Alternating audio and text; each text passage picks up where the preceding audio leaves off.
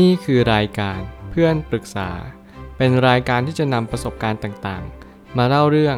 ร้อยเรียงเรื่องราว ให้เกิดประโยชน์แก่ผู้ฟังครับ สวัสดีครับผมแอดมินเพจเพื่อนปรึกษาครับ วันนี้ผมอยากจะมาชวนคุยเรื่อง ครอบครัวชอบประชดใส่กัน แถมเราก็อ่อนแอด้วยทำยังไงดี มีคนมาปรึกษาว่าแอดมินคะหนูจะทำยังไงดี ครอบครัวหนูไม่มีความสุขเลย นับวันยิ่งไม่เข้าใจกัน แถมหนูก็ไม่มีความสุขเลยค่ะ ทุกคนต่างก็ประชดใส่กัน ตอนนี้หนูก็รู้สึกว่าตัวเองอ่อนแอทำยังไงถึงจะเข้มแข็งขึ้นได้คะคำปรึกษาสั้นๆ นี้บ่งบอกถึงสภาวะสถานการณ์ต่างๆ ที่เราทุกคน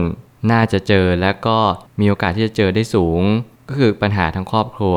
การประชดใส่กันเนี่ยมันเป็นปัญหาแรก ๆ ของการที่เราต้องเจอกันเกือบทุกคน บางครอบครัวอาจจะมีความสุขราบรื่น ตั้งแต่เล็กจนโต คุณไม่เคยที่จะมีปัญหาอะไรเลย ไม่เคยแม้กระทั่งประชดใส่กันคุยแบบเรียบๆแล้วก็สบายๆสิ่งเหล่านั้นเป็นสิ่งที่ดีและมีประโยชน์ที่สุดต่อสุขภาพจิต แน่นอนเมื่อไหร่ก็ตามที่เราเจอสถานการณ์ครอบครัวที่ประชดใส่กัน สิ่งที่ผมอยากจะบอกก็คือ คุณอาจจะไม่ใช่คนเดียวและคนแรกของโลกใบนี้ พอมีอีกหลายครอบครัวที่เจอหนักกว่านี้ แล้วก็อาจจะถึงขั้นลงไม้ลงมือทำร้ายร่างกายก็มีมาแล้ว สิ่งที่ผมกำลังจะสื่อจริง ๆ คือการที่เราต้องเปิดใจยอมรับ ว่าครอบครัวเราอาจจะไม่ได้เพอร์เฟกและสมบูรณ์ ในแบบที่เราต้องการ หรือในแบบที่เราคาดหวังว่าจะให้เป็น แต่แน่นอนครอบครัวทุกครอบครัว ก็จะมีจุดที่ดีและเสียแตกต่างกันไป ซึ่งสิ่งที่เราต้องมองก็คือข้อดีของครอบครัวเรา ไม่อย่างนั้นเราจะมีความทุกข์มากๆ เมื่อไหร่ก็ตามที่เราเติบโตไป แล้วเรามองย้อนกลับมาว่า เราน่าจะมองเห็นครอบครัวให้ดีกว่านี้ได้ตั้งนานแล้ว เพราะว่าทุกๆ ครอบครัวก็มีทั้งดีและเสีย สังเกตว่าหลาย ๆ ครั้งที่เราออกจากครอบครัวเดิมไป ไปสู่ครอบครัวใหม่ที่เราเป็นพ่อแม่แทน แล้วก็เปลี่ยนสถานะจากความเป็นลูกที่มันลดน้อยลงทุกๆวัน เราต้องไปทำหน้าที่อย่างพ่อแม่ แล้วก็ดูแลลูกของเราต่อไป เราจะกลับย้อนมองแล้วก็เห็นบางสิ่ง และสิ่งหนึ่งที่เราเห็นได้ชัดก็คือ เราน่าจะดูแลเขาให้ดีกว่านี้ เราน่าจะเข้าใจว่าการประชดประชันกันเนี่ยมันเป็นเรื่องเล็กน้อยมากๆเลยนะ มีอีกหลายครอบครัวมากที่เจอปัญหาหนักกว่านี้ เราควรจะเข้าใจเขา แน่นอนว่าเราอาจจะไม่มีความสุข แต่สิ่งที่สำคัญที่สุดเราสามารถเปลี่ยนแปลง สถานการณ์ครอบครัวด้วยตัวของเราเอง ผมเลยตั้งคำถามขึ้นมาว่า เริ่มต้นที่จะเข้าใจคนในครอบครัว ถึงแม้ว่ามันจะยากสักแค่ไหน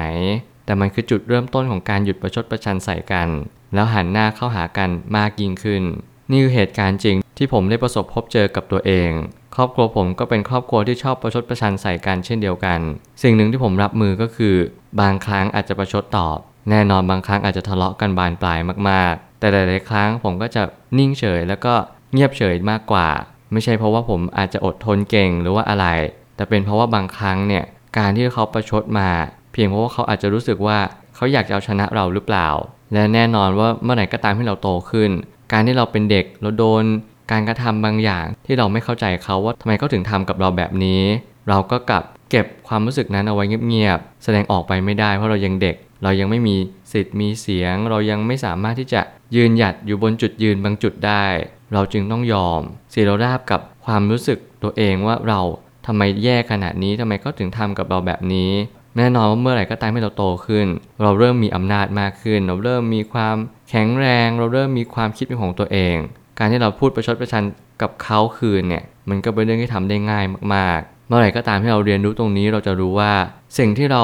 แก้ไขการประชดประชันได้มากที่สุดเนี่ยไม่ใช่การประชดใส่กันต่อเนื่องไปเรื่อยๆ ไม่ใช่เป็นการเอาชนะกัน แต่เป็นการหันหน้าเข้าหากันอย่างแท้จริง เหตุการณ์นี้ยังไม่เกิดขึ้นกับครอบครัวของผม แต่ผมก็พยายามทุกๆวันที่ทำให้ครอบครัวนั้นหันกลับมาคุยกันมากยิ่งขึ้น ไม่ว่าจะเป็นข้อมูลทางจิตวิทยา ไม่ว่าจะเป็น วิจัยต่างๆ ที่ทำให้เราเรียนรู้เรื่องของการรักกัน การปลองดองซึ่งกันและกัน แน่นอนว่ามันเป็นสิ่งที่ยากเพราะมันเป็นอุดมคติ การที่เราเติบโตในครอบครัวที่ประชดใส่กันทะเลาะกันเกือบทุกวัน เราจะมาปลองดองกันได้ไม่ใช่เป็นสิ่งที่ง่ายดายเลย สังเกตไหมว่าคนที่ชอบพูดว่าไม่มีใครเข้าใจเราเลย จะยิ่งมีชีวิตที่ดิ่งลงไปเรื่อยๆ แน่นอนว่าไม่มีใครในโลกเข้าใจเราหรอก เรานั่นแหละที่ต้องเริ่มเข้าใจตัวเองให้มากยิ่งขึ้น นี่คือประโยคที่เตือนสติทุกๆ คน ที่กำลังเอาตัวเองเป็นจุดศูนย์กลางของโลกใบนี้ เป็นอีโกเซนทริกที่เราพยายามให้โลกเนี่ยหมุนรอบตัวเรา ในความเป็นจริงไม่สามารถทำได้เลย เราอย่าพยายามทำแบบนั้นแล้วเราจะเจ็บหนัก ถ้าเกิดวันหนึ่งเรารู้ว่าทุกสิ่งทุกอย่างหมุนรอบตัวของทุกคนเนี่ยปัญหาจะเกิดขึ้นเยอะมาก เราไม่จำเป็นต้องทำตามใจใคร และแน่นอนใครก็ไม่จำเป็นต้องทำตามใจเราเช่นเดียวกัน ไม่ว่าคุณจะอยู่จุดไหน สิ่งที่สำคัญที่สุดก็คือ เราต้องเข้าใจซึ่งกันและกัน เขาเรียกว่าการมีซิมพัตตีมีความเห็นใจกันบ้าง ไม่อย่างนั้นเราก็จะขาดความรู้สึกเข้าอกเข้าใจ แล้วก็สวมรองเท้าหรือสวมแว่นตาเดียวกัน สิ่งที่เราเรียนรู้เรื่องแบบนี้มันทำให้เราเข้าใจชีวิต เข้าใจธรรมชาติ และเข้าใจสังคมมากขึ้น มันทำให้เราไม่เอาตัวเองเป็นจุดศูนย์กลาง เมื่อนั้นเราจะเปิดใจ เมื่อนั้นเราจะเข้าใจ แล้วก็ยอมรับสิ่งที่มันเป็นจริง ๆ ว่า สุดท้ายแล้วอาจจะไม่มีใครเข้าใจเราหรอก มีแต่เรานั่นแหละที่เข้าใจตัวเราเอง แล้วถึงแม้ว่าจะมีคนมากมายสักแค่ไหนเข้าใจเรา ก็ไม่ได้หมายความว่าเราจะสามารถรับรู้ถึงความเข้าใจนั้นได้เลยแม้แต่น้อย ก็เพราะว่าเราต้องเริ่มที่จะเข้าใจคนอื่นบ้างยังไงล่ะ นี่อาจจะเป็นจุดเริ่มต้นของการที่เราเข้าใจตัวเอง แล้วหลังจากนั้นเราก็จะรู้สึกว่ามีคนมากมายก่ายกองที่เขาเข้าใจเรา แน่นอนจุดเริ่มต้นนั้นอาจจะไม่ได้มีใครทุกคนเข้าใจเราจริง ๆ แต่หมายความว่าเราเริ่มเข้าใจตัวเองจริง ๆ นั่นเอง ตราบใดที่คุณไม่เข้าใจตัวเอง ตราบนั้นคุณจะไม่รู้สึกว่ามีใครเข้าใจคุณเลย คุณจะรู้สึกว่า เอ๊ะทำไมฉันอธิบายไปตั้งมากมาย ไม่มีใครเข้าใจฉันเลย บางทีฉันก็ไม่เข้าใจว่า โอ้โห ความรู้สึกแบบนี้ทำไม common sense ไม่มีเหรอ สิ่งต่างๆเหล่านี้เป็นสิ่งที่ทุกคนเขาไม่ได้มีเหมือนกัน บางครั้งเรารู้สึกแบบนี้ แต่กลับกัน พออีกคนหนึ่งเขาเจอแบบสิ่งที่เราเจอ เราก็ไม่เข้าใจเขาเหมือนกัน ถ้าเกิดสมมติเราเข้าใจตัวเอง เราก็จะเข้าใจผู้อื่น ทุกสิ่งทุกอย่างเริ่มต้นที่ตัวเราเองเสมอ อย่าพยายามเริ่มต้นตั้งคำถามกับใคร แต่จงเริ่มต้นตั้งคำถามกับตัวเองว่า เราต้องการอะไรในวันนี้ แล้วเราต้องการสิ่งใด ชีวิตที่มีแต่ปัญหารุมเร้ามากขึ้นทุกวี่ทุกวัน เป็นเพียงเพราะว่าเราไม่รู้จักสร้างสิ่งแวดล้อมให้ดียิ่งขึ้น แล้วทุกอย่างเริ่มต้นจากความคิดของเราเอง การสร้างดินแดนที่มีความสุข เราจึงต้องสร้างสิ่งที่ดีก่อนเสมอ สภาพแวดล้อม ยังไงก็เป็นสิ่งที่สำคัญที่สุดในชีวิต หากเราอยู่ครอบครัวที่ทะเลาะเบาแวง แน่นอนเราก็จะจิตตก ซึมเศร้า มีปัญหา ทาง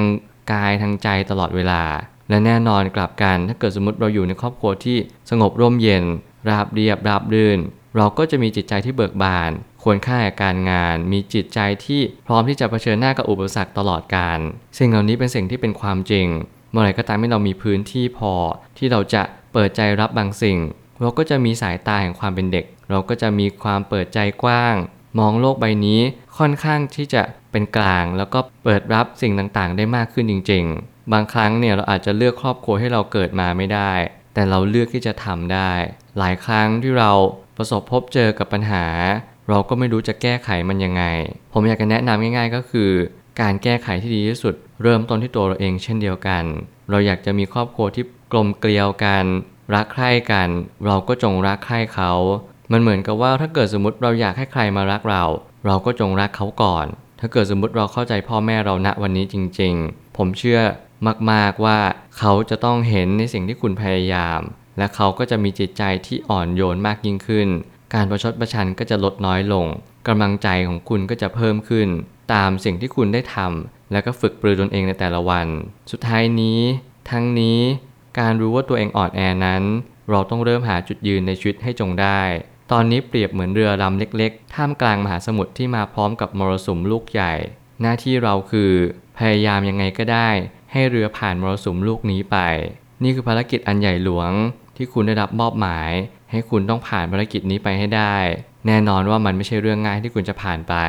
แต่แน่นอนมันก็ไม่ใช่เรื่องยากที่คุณจะไม่พยายาม เพื่อจะผ่านพ้นอุปสรรคนี้ไปให้ได้ หน้าที่ก็คือหน้าที่นี่คือสิ่งที่คุณต้องรับผิดชอบ ซึ่งไม่ว่าใครก็ตาม คุณหรือผม